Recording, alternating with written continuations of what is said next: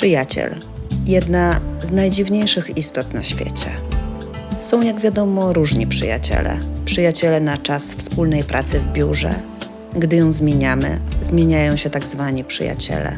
Są też tacy, z którymi spędzamy czas wolny, bo lubimy jeździć razem rowerem.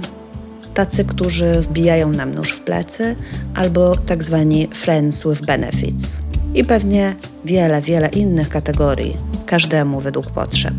Dziś chciałabym jednak zwrócić naszą uwagę na, moim zdaniem, najbardziej niezwykłą istotę na świecie przyjaciela, na dobre i na złe, który istnieje bez względu na miejsce zamieszkania, posiadane dobra albo ich brak. Istota ta w dzieciństwie pojawia się automatycznie. Mieszka obok, chodzi z nami do przedszkola albo siedzi w jednej ławce w szkole. Literatura, terapeuci i psychologowie dużo czasu poświęcają relacjom człowieka z rodzicami i opiekunami. Mało kto jednak dotyka naszych przyjaciół. A te istoty również mają ogromny wpływ na to, kim dziś jesteśmy, co lubimy, co nam się podoba lub nie.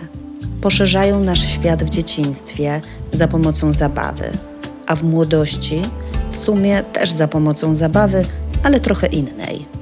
Często to z przyjacielem czy z przyjaciółką wymieniamy się tajemnicami, przeżywamy pierwszą, drugą i trzecią miłość.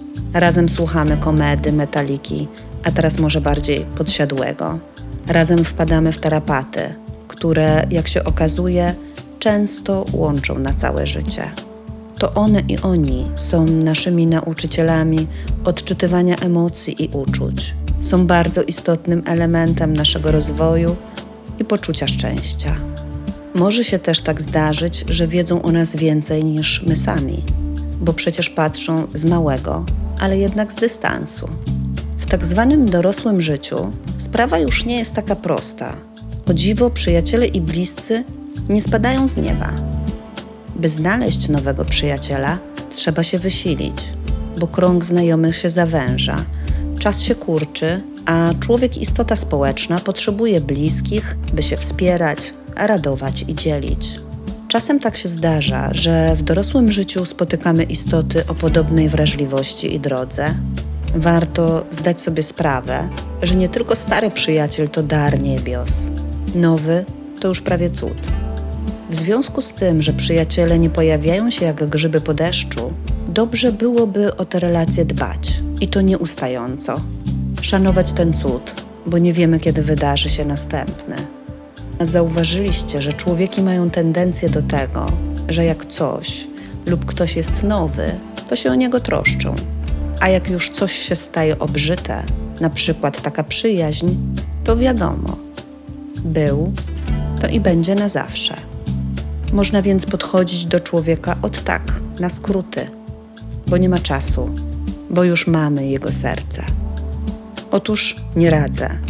Wiadomo, że przyjaciel jest od tego, by wspierać, by kochać, by razem się śmiać i płakać, że ma dodawać skrzydeł, ma być życzliwym papierkiem lakmusowym naszego życia. To on powie ci prawdę, nawet jak boli, i kropka.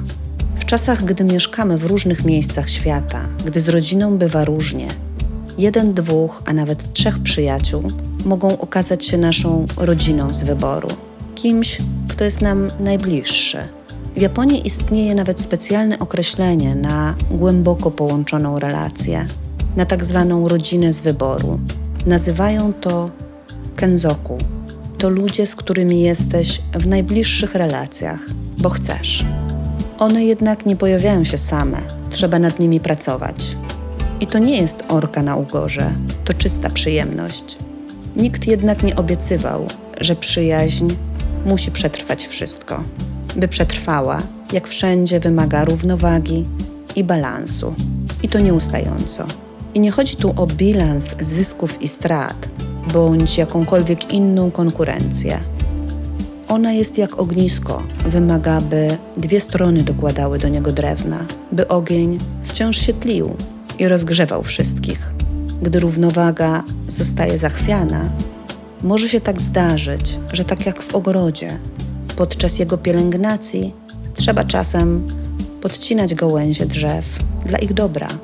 I mimo, że serce boli, tak się czasem zdarza, bo moja droga, jego lub jej wiedzie w innym kierunku. Nikt w końcu nie obiecywał, że musimy spędzić ze sobą całe życie.